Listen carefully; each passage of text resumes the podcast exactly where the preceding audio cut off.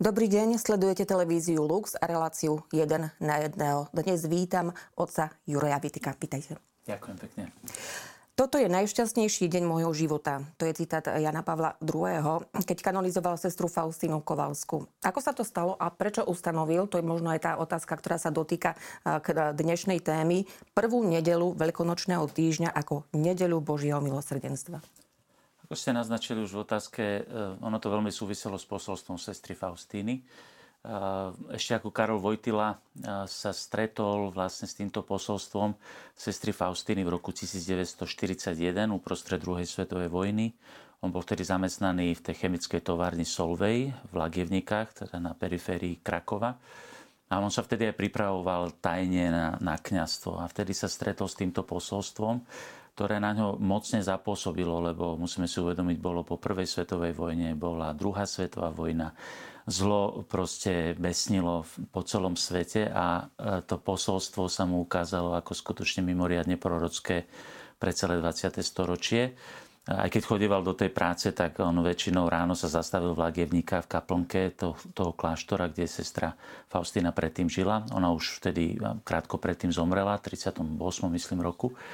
No a samozrejme e, Jan Paul II pochopil, že toto, táto spiritualita Božieho milosrdenstva je, je, je mimoriadne prorocká a stala sa súčasťou jeho epicentra, jeho duchovného života spolu s marianskou úctou neodlučiteľne, ktorú zase prebral od svätého Ludovita Grignona z Montfortu. A, a ako to pekne povedal a, neskôr pápež Benedikt XVI, že posledné slovo nad zlom človeka a dejín je slovo Boha a je to milosrdenstvo. Čiže on toto vnímal v tomto období veľmi silne.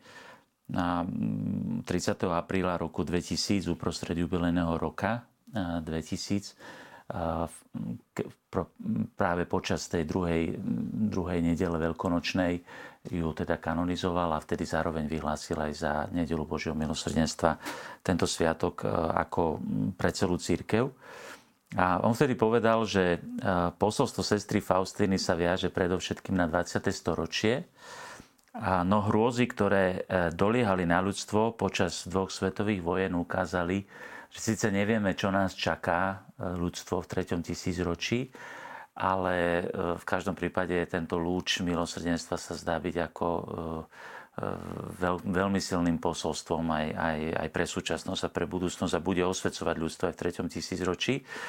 No a zaujímavé, že zomrel, ako vieme, toho pamätného 2. apríla roku 2005 a bolo to práve v sobotu, na prvú sobotu v mesiaci, čo je Deň Pany Márie a bolo to v predvečer Sviatku Božieho milosrdenstva. No, mnohí na to práve poukázali, že to sa krásne ukázala tá, tie dva piliere jeho, jeho spirituality. Ako sme povedali, v roku 2000 sa teda slávi Božie milosrdenstvo tú nedeľu. Bolo niekedy inokedy slávené v rámci teda církvy? Tak eh, dá sa povedať, že eh, boli takými predchodcami, dá sa povedať, že úplne ako prvá slávila nedelu Božieho milosrdenstva sestra Faustína na, na dovolenie svojho spovedníka, pretože pán Ježiš to od nej žiadal v tých jej eh, súkromných zjaveniach. Potom bolo to v roku 1944, kedy sa v Lagievníkach prvýkrát slávila už teda táto nedela aj tak oficiálne. No a potom v roku 1985 ehm, kardinál Macharsky dovolil e, vlastne, aby sa slávila pacierským listom vlastne voviedol toto, e, to, tento sviatok pre svoju diecézu.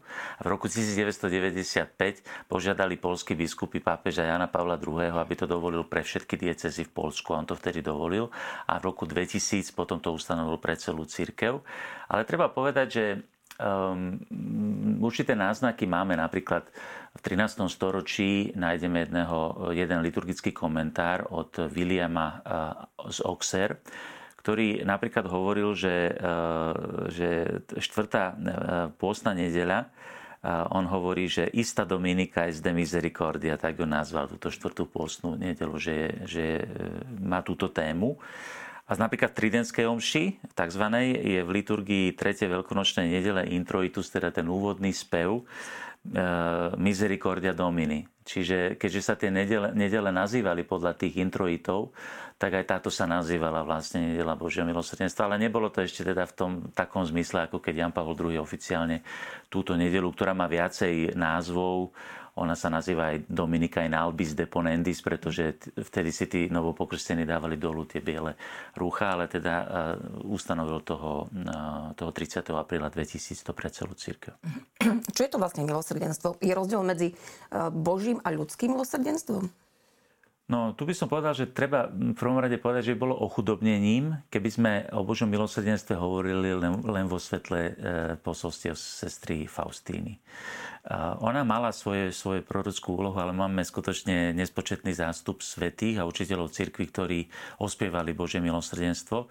Ja by som spomenul dvoch, ktorí ovplyvnili veľmi silne aj Jana Pavla II. a to bol svätý Tomáš Akvinský, ktorý vo Svetej logickej sume e, nádherne hovorí o milosrdenstve práve v, sú, v súvislosti s, Bož, s Božou spravodlivosťou. Ona je nepochopiteľné, to milosrdenstvo, keď ho nedržíme spolu práve s tým, s, Božou, s, Božím, e, s Božou spravodlivosťou. A potom ale aj Sveta Terezia z Lizie, napríklad, ktorá, e, ktorú nazval Pius X, že to je najväčšia sveta moderných čias. A ju práve vyhlásil za učiteľku cirkvi tiež Jan Pavel II, tri roky pred jubilejným rokom, už v roku 97, na sté výročie jej, jej, jej úmrtia. No a mohli by sme, ja by som použil e, vyjadrenie práve Sv. Tomáša Akvinského pri definovaní milosrdenstva. V prvom rade je milosrdenstvo možno v najväčšej miere prisúdiť Bohu a v druhom rade ho možno prisúdiť aj človeku. A on hovorí, že hovoríme, že niekto je milosrdný, keď má srdce plné zľutovania, pretože vidí biedu druhého a zmocňuje sa ho preto smútok ako by išlo o jeho vlastnú biedu. Z toho vyplýva, že sa podujme odstraňovať túto biedu, ako by išlo o jeho vlastnú biedu. A to je účinok milosrdenstva. Smútok kvôli biede druhého síce neprináleží Bohu, ale mu zodpoveda v najvyššom stupni odstraňovanie biedy. Pričom pod biedou rozumieme akýkoľvek nedostatok. A nedostatky sa odstraňujú nejakou dokonalosťou alebo dobrom. A keďže Boh je prameňom každej dokonalosti, tak e, jemu prisudzujeme milosrdenstvo v najvyššej možnej miere. Dobre, ak sa možno rozprávame o tom ľudskom milosrdenstve, ako správne konať e, na tomto svete skutky milosrdenstva? Tak e, Jan Pavel II spomínanej homílii na, na tú kanonizáciu sestry Faustiny hovorí, že nie je to ľahké milovať hlbokou láskou, v autentickom sebadarovaní. Čiže on v prvom rade hovorí, že milosrdenstvo je vtedy dobre žité, keď je to skutočne dar seba samého. Že ja skutočne beriem tú biedu toho druhého, ako keby bola moja. Takúto lásku je možné sa naučiť iba v Božej škole. Čiže v horúčave jeho lásky hovorí a úpreným pohľadom na neho, zladením sa s Božím srdcom, sa stávame schopnými hľadieť na našich bratov a sestry a novým pohľadom v postoji bezodplatnosti a delenia sa, veľkorysosti a odpustenia. No a dáva aj príklad z denníka sestry Faustiny, ktorý, ktorá toto naplno žila a ona hovorí, zakusujem hroznú bolesť, keď vidím utrpenia blížneho. Všetky bolesti blížneho sa odrážajú na mojom srdci a nesem to vo svojom srdci, až fyzicky ma to ničí. Hej? On hovorí, takto je schopná sa, sa seba darovať láska. My mohli by sme dať veľa, veľa, príkladov zo života svätej uh, Terezie z Lizie, napríklad, ktorá posledný celý svoj život žije v podstate v utrpení ateizmu ona berie na seba vlastne, prežíva ako keby Boh nebol, ako keby nebo nebolo, ale ona tým na seba berie vlastne utrpenie e, dôsledkov ateizmu.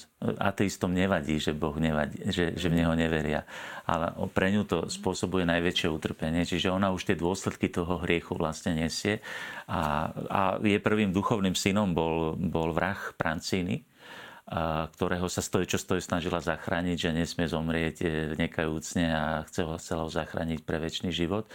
A tak vlastne začala svoj život aj v kláštore, ktorým vlastne sa snažila e, stoj, čo stojí, zabrániť tomu, čo by, že by počas jej života čo len jeden človek bol zatratený. Ona hovorí o tom, že chce dúfať pre všetkých. Ak sa nespoliehame e, aj v tomto svete na Božie milosrdenstvo, o čo prichádzame?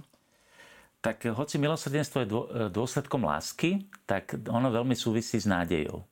Svetý Tomáš Akvinský to pekne hovorí, že kým uvažovanie o Božej spravodlivosti dáva povstať v našej duši bázni pred Bohom, že si mám rešpekt pred Bohom, pretože si uvedomujem, že je spravodlivý, tak uvažovanie nad Božím milosrdenstvom vzbudzuje v našej duši nádej.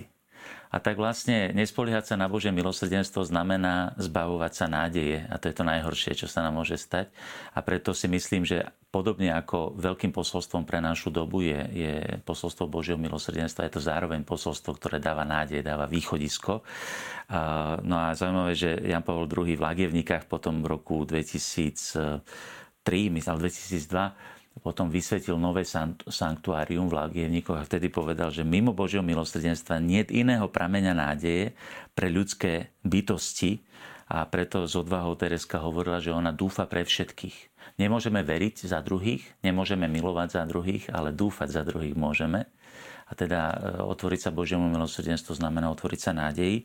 A Benedikt XVI na výročie smrti Jana Pavla II. povedal, iba všemohúca Božia láska môže poraziť spupnosť zlých a ničivú silu je egoizmu a nenávisti. Že to dáva skutočne jediný, jediný pramen nádeje pre náš svet. Ako hovoriť opäť v dnešných časoch o milosrdenstve? Možno aj tým, e, ktorí nevedia, čo to znamená. Ja v prvom rade treba povedať, že e, e, sa snažím sústrediť na to, že čo vzbudzuje v človeku milosrdenstvo a myslím, že sú to dve veci, ktoré zbudzujú e, v človeku schopnosť milosrdenstva. Jedno je prežívať puto lásky s tým, ktorý je v biede. Napríklad rodičia veľmi dobre vedia, čo je to milosrdenstvo voči vlastným deťom, pretože ich tomu dokážu dieťaťu odpustiť všetko, pretože ich viaže obrovské puto lásky voči tým deťom a teda vedia mať veľkú, by som povedal práve tu, ten súcit s ich biedou, aj morálnou, aj inou. A druhý, druhá vec, ktorá to zbudzuje, že aj si, keď si človek uvedomuje, že on potrebuje milosrdenstvo. V podstate najväčším, najväčšou prekažkou milosrdenstva je pícha. Pyšný človek nie je schopný jednoho ani druhého. To znamená, ani nemá puto lásky voči druhým, ani nemá pocit, že by on potreboval milosrdenstvo. Takže kto e, v tej biede je, tak, ten, tak to vidíme krásne v Evangeliu, že Farizei e, nemali ani veľké hriechy a preto si mysleli, že vôbec nepotrebujú Božie milosrdenstvo, tak ani neboli schopní. A veľkí hriešnici, tí sa otvárali pre veľké Božie milosrdenstvo a preto boli schopní veľkej lásky, komu sa veľa odpustí, tomu ten, ten uh, takže evaneliovo sa snažím. Mm-hmm. Pán Ježiš v evaneliu vlastne ukazuje, že na to, aby sme boli schopní milosrdenstva, si potrebujeme uvedomiť, koľko milosrdenstva potrebujeme aj my, mm-hmm. koľko sme ho už dostali a nezaslúžene lebo e, pro, problém je v tom, že vlastne tá hĺbka toho milosrdenstva spočíva v tom, že u Boha ešte aj spravodlivosť je plná milosrdenstva, lebo keď Boh stanoví nejaký poriadok, milosr- e, poriadok spravodlivosti, napríklad, že všetci ľudia sú si rovní, to je, to je e, spravodlivé, že sú si rovní ale to je len z Božej dobroty, lebo Boh to ustanovil, že ľudia dostali tú dôstojnosť. A teda dá sa povedať, že e, milosrdenstvo je preto najväčšia Božia vlastnosť, lebo aj jeho všemohúcnosť. Je to najväčší prejav jeho všemohúcnosti. V podstate všetko, čo Boh robí, robí z milosrdenstva. Ďakujem veľmi pekne za tieto vaše slova. Želám všetko dobré. Ďakujem pekne. Ďakujem aj vám za pozornosť. Tak to bol dnešný host, otec Ilaj Vitek.